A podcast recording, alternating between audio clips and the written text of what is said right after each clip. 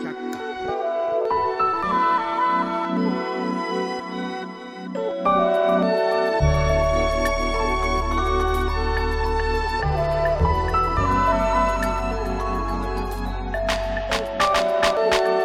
おはようございます。トラタビックスです。さあ、今日はいつもの東北津屋話でございますけれども、古、もうちょっと最初に終わっちゃってんだよな。もう、古本屋でね、めっちゃ買ってます、今。本当に津屋話系列の、うん、本を。でね、まあ、なんか江戸の艶話、姫事増子ですとかですね、えー岩手の艶笑い話ですとかね、なんか そういう民話、えー、艶笑話3巻セットとかですね、なんか うちは今、艶話に色めいておりまして、そろそろ引っ越そうかなと思ってたんで、もうね、本なんか買ってる場合じゃないんですけど、なんかまた無駄にね、こういうものを買ってしまって、家がどんどん狭くなっていくというような状況でございます。あの、お好きな方には貸し出しますので、ぜひ言ってください。はい。天に軌道があるごとく人それぞれに運命というものを持っております。この番組はフォロワー30万人、日本全国を旅するインスタグラマートラタビックスが懐かしい街並みをご紹介したり、旅のよもやま話をすることで奥様の心の悩みを解決する番組でございます。てなわけで毎朝7時に更新、私のインスタトラタビックス今朝の1枚ですけれども、えー今朝は土定番の定番、えー京都府の八坂神社でございます。もう八坂さんといえば、まあ、イコール祇園祭りですよね。うん。えー祇園の本当に中心部部でですね、えードーンとある赤い神社、鳥居を、えー見たことあるんじゃないですかね。修学旅行とかで。はい。えー八坂神社でございます。えー平安京遷都以前より、まあ、つまりな、794年前より鎮座する古社で祇園さんと呼ばれ親しまれております。えー祀られてる神様っていうとですね、スサノオノミコトと言われておりまして、まあこの祇園祭りイコールスサノオの祭りということになっております。えーあらゆる災いを払う神様として信仰されており、えー境内には数多くの神様をお祭りしております。えー八坂神社の主催神スサノオノミコトは、えー、五頭天皇とも称し、また薬師如来を本地仏として、人々の、えー疫病疫病少女の祈りを聞き届け、多くの祈りはやがて祇園信仰となりましたと。はい、難しすぎるよね。うん。本地仏出てきましたね。はい。これね、え何のことって思ってるかもしんないですけど、中学、僕が多分中学と高校の日本史だったと思うな。うん、本地衰弱説って出てこなかったですか？うん。これ、それ僕もうこの本地衰弱説っていう言葉だけ日本史で習った記憶あるんですけど、果たしてこれが何かを説明できる国民が何パーセントいるでしょうか？はい。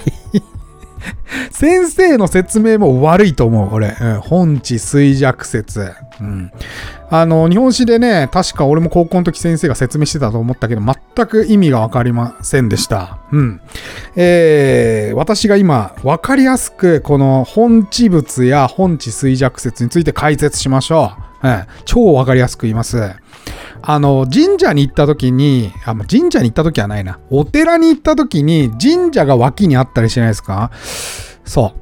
で、お寺なのに、お寺の境内になんか鳥居があったりするの見かけませんか？うん。つまりこ、これなんですね。はい。何のこっちゃと思ってますよね。はい。見たことあるっていう人は、おそらくいっぱいいると思うんですよ。ただ、あの、疑問に思わなかったでしょ。なんかお寺なのになんで鳥居があるんだろうって思ったことないでしょう。あんまり。当たり前すぎて。これが本地衰弱説です。はい。はい、今から説明しますよ。仏教は、まあ、えー6世紀ぐらいに輸入しましたよね、韓国から。5世紀、6世紀あたりに韓国から輸入して、まあ、奈良の大仏とか作られるんですけど、あの、輸入前っていうのは天皇をみんな信じましょうということで神社を信仰してたんですね。うん。はい。で、この神社を信仰してるのに、仏教を輸入するとどうなりますか？まあ、世界中で宗教戦争が起きてますよね。日本人も免れません。あのー、日本の神様を信仰してるのになんでいきなり仏教をやんなきゃいけないねんっていうことで争いが多少起こったわけですよ。はい。そこで、えー、日本人は考えましたね。日本人というか、帝が考えたのかな？当時の天皇かもしれないけれども、何を考えたかというと、ね、えー、まあ、要するに、仏様は神様とイコールですって言ったんですよ。日本の神様と。うん。だから神が修行すると仏になるらしいんですね。ね。だから、神様も仏様もって同じなんですよって言ったんですよ。うん。そしたら、まあ、喧嘩もしないじゃないですか。俺は仏教派とか、俺は神道派とか、そういうことにはならないわけで、これがまあ奈良時代に成立して、で、平安時代に広く、広がっていく、ね、広がっていくわけですけれども、はい。その過程で、まあ、あの例えば神社って今までは、あの鏡が飾ってあったりしますけれども本来神様の形をかたどらないんですけれどもだって神仏ってないでしょ？例えば天照大神の形をしたあなんていうかまあ仏像じゃないね。仏でもないもんね。えっとなんていうのかな。まあスタチュー。ねえー、彫像って言ったらいいのかな？がないじゃないですか。で、これが、まあ、この時期に、例えば、総形といって、あの、お坊さんの形で彫られたりとかね。うん。あるいは、まあ、神宮寺っていう、まあ、どっちなんじゃと。寺なんか神社なんか、どっちなんじ、どっちなんじってなんだ、神宮寺っていうね、お寺ができたりとか、そうなんですよ。えー、混合したんですよ、この時期に一気に。ということで、本地衰弱説ってもし高校生聞いたら、こう説明してあげてください。はい。で、今、あの、ちょろっと言った本地仏、八坂神社の本地仏は、つまり、えー、祇園さん、あのー、スサノオノミコトを祀っておりますけれども、えー、本地仏っていう、その裏のね、テーマがあるんですよ。そう。だからさっき言ったみたいに、ほ、まあ、神様修行すると仏になるよみたいな、イコールにしちゃったもんだから、えー、このスサノオの御事が修行すると薬師如来になるということで そうなんです。八坂神社には薬師、一応、スサノを祀ってるけれども、あの、薬師如来ですよと、裏、裏、まあ、裏テーマみたいな 裏仏像みたいなのが決まってんですよ。そう。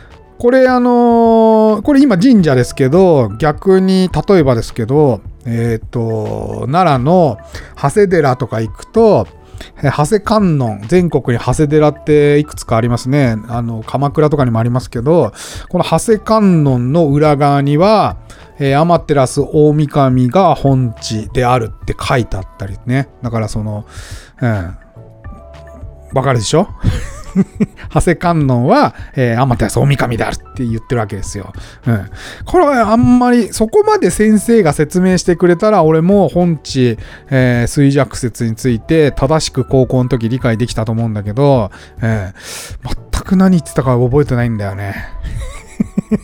言葉だけ残ってますね、頭に。はい。ということでね、えー、奈良、えー、京都の、うん、その、なんてなんていうのかな、えー、奈良時代、それから平安京時代にかけて、こういう日本人のね、なんか宗教観みたいのが、ちょっと透けて見えるような話だな、というふうに思います。はい。面白いよね、本地衰弱説。はい。ちなみに、えー、これ、鎌倉時代になると、今度は反本地衰弱説っていうのも現れまして、えー、理由が元寇。まあ、モンゴルが攻めてくるじゃないですか。で、2回攻めてきて、2回とも、まあ、急なこう人風、風が吹いて、で、全滅して、ね、逃げて帰るっていうことが2回あったんですけど、この時に、まあ、要は神様の風が吹いた、人風が吹いた、なんてことで、まあ、言われるように、その、逆にね、神様の方が本地じゃねえかっていうことが言われるようになりまして、反本地衰弱説っていうのも現れます。はい。面白いよね。そしてそして明治に今度入ると神仏分離令っていうものができまして、えー、今度はね、神様と仏様は別ですよ っていう まあだからさ、明治に入るから天皇を崇拝しなきゃいけないよっていうことで、え、天皇陛下万歳っていうことで、あのー、神様と仏様を分けましょうっつって。で、この時すごいね、いろいろあったんですよ。えー、まあ、1個のエリアに対しての寺いくつ作っていいっていう決まりができちゃったもんだから、いろいろなお寺を潰さなきゃいけないっていうことになっちゃったんですね。うん。そう。それでね、あの、奈良県の方とかね、いろいろ悲しい話があって、例えばある村ではですね、えー、そこで信仰して、もう何百年も信仰してきたおまあ、あの、お地蔵さんをですね、まあ、土に埋めて、うん、それで、あの、大切に保管したっていうところもあれば、その第八車って昔のね、リアカーみたいなものにですね、えー、仏像を乗せて、で、当時来ていたフェロノサ、フェノロサ、フェノロサだったかな、うん、に持って帰ってくれってフランスに、あのー、言ってですね、で、このフェノロサが、まあ、船に乗せて、えー、フランスの方に、たくさんのその仏像を持って帰ったっていうふうに言われてますね。えー、これはですね、一説によるとルーブル美術館の地下にずっと保存されてますが、まあ、あの、出どころが出どころなもんで、返してくれって言われると返還しなきゃいけないかもしれないということで、えずっと修理中っていうことになってます。うん。えー、ところが、まあ、出せないんだろうね と思うよ。うん。すっごいあるらしいよ。地下に。うん。それは、目黒のなんか、お寺行った時にお坊さんに教えてもらったな。うん。なんか目黒にも大仏があったらしくて、その大仏もですね、実はそのルーブル美術館に飾ってあるということらしいです。なんか返還の要請してるとか言ってました。はい。まあちょっといろいろ話出てきちゃいましたけど、本地っていうのは、本地衰弱説について今日は お話ししました。本当は八坂神社の話なんだけど。はい。てなわけでですね、今日は、えー、聞き耳東北津屋造詞でございます。えー、目沼のほとりというお話で、まあ、若い娘たちがですね、泉で戯れているわけでございますけれども、そこへやってきた若者はどうなったのかというお話でございます。それではお楽しみください。聞き耳と北津やゾース。北の色鉛筆から、目沼のほとり。花巻材のある村ね、大きな沼がありました。ほとれは明日の原で広々としていましたが、沼はどれほど深く、どれほど広いか、詳しいことはわかりません。畑作で忙しく調べる人もないのです。実際には浅い鏡のような広い水たまりのようなもので、日が当てるとすぐ暖かくなれ、まるで温泉のようでした。村の娘たちは夏になると裸になって水遊びを済ませた。青い水の中に入ると、自分の体も青く染まるような気持ちがして夢のようです。それね、体もほかほかします。男の子も来ればいいのに、いつの間にか女の沼、目沼などと呼ばれていたので、照れくさくて近づけません。それをまたいいことね、娘たちは思いっきり手足を伸ばせ、股を広げ、太陽の恵みをいっぱい受けて日がないつねつ遊ぶのでした。沼のほとりの一本のナスの木はみんなの目印で、そこに着物を脱いで小さな草むらの平らなところに横になってってまどろんだりします。ある日のこと、あまり楽しそうな娘たちの甲高い声に惹かれ、近くで百姓仕事をしていた若者のキッタが、汗をかき分け近づいてみました。なんと、三年の娘がすっぱだかでお互いの体をすすり合って騒いでいるのです。しかも、キッタが見たこともないところを光にさらして、何の用心もしていません。キッタは目を凝らせました。そして、すらずすらずのうちに近づいていきました。ついに、梨の木のそばまで来てしまい、かろうじてその影に隠れました。三年娘ともちょうど若草が生え揃ったばかりでふっくらし、一番大切なところは綺麗なピンクでした。切ったのあそこがペンとつったって天狗の花のようになりました。ナスの木の幹からはみ出て枝のようです。目ざとい一人の娘が言いました。新しい枝が出てるよ。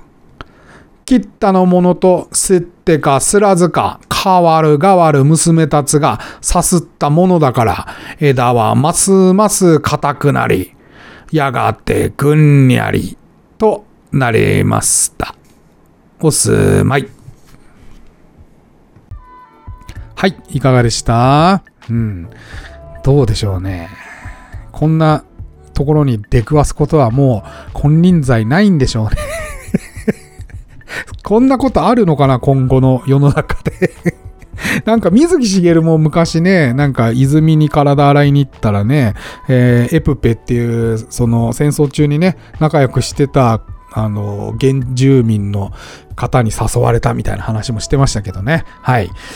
いやー、これなくなっていくんだろうな、こういう風景は。と思いました。というわけで、お時間来ましたので、今日はここまで。えートラタビックスは皆様からのお便りをお待ちしております。OD のお便り機能、または私のインスタアカウント、TORATABIX トラタビックスに DM またはコメントください。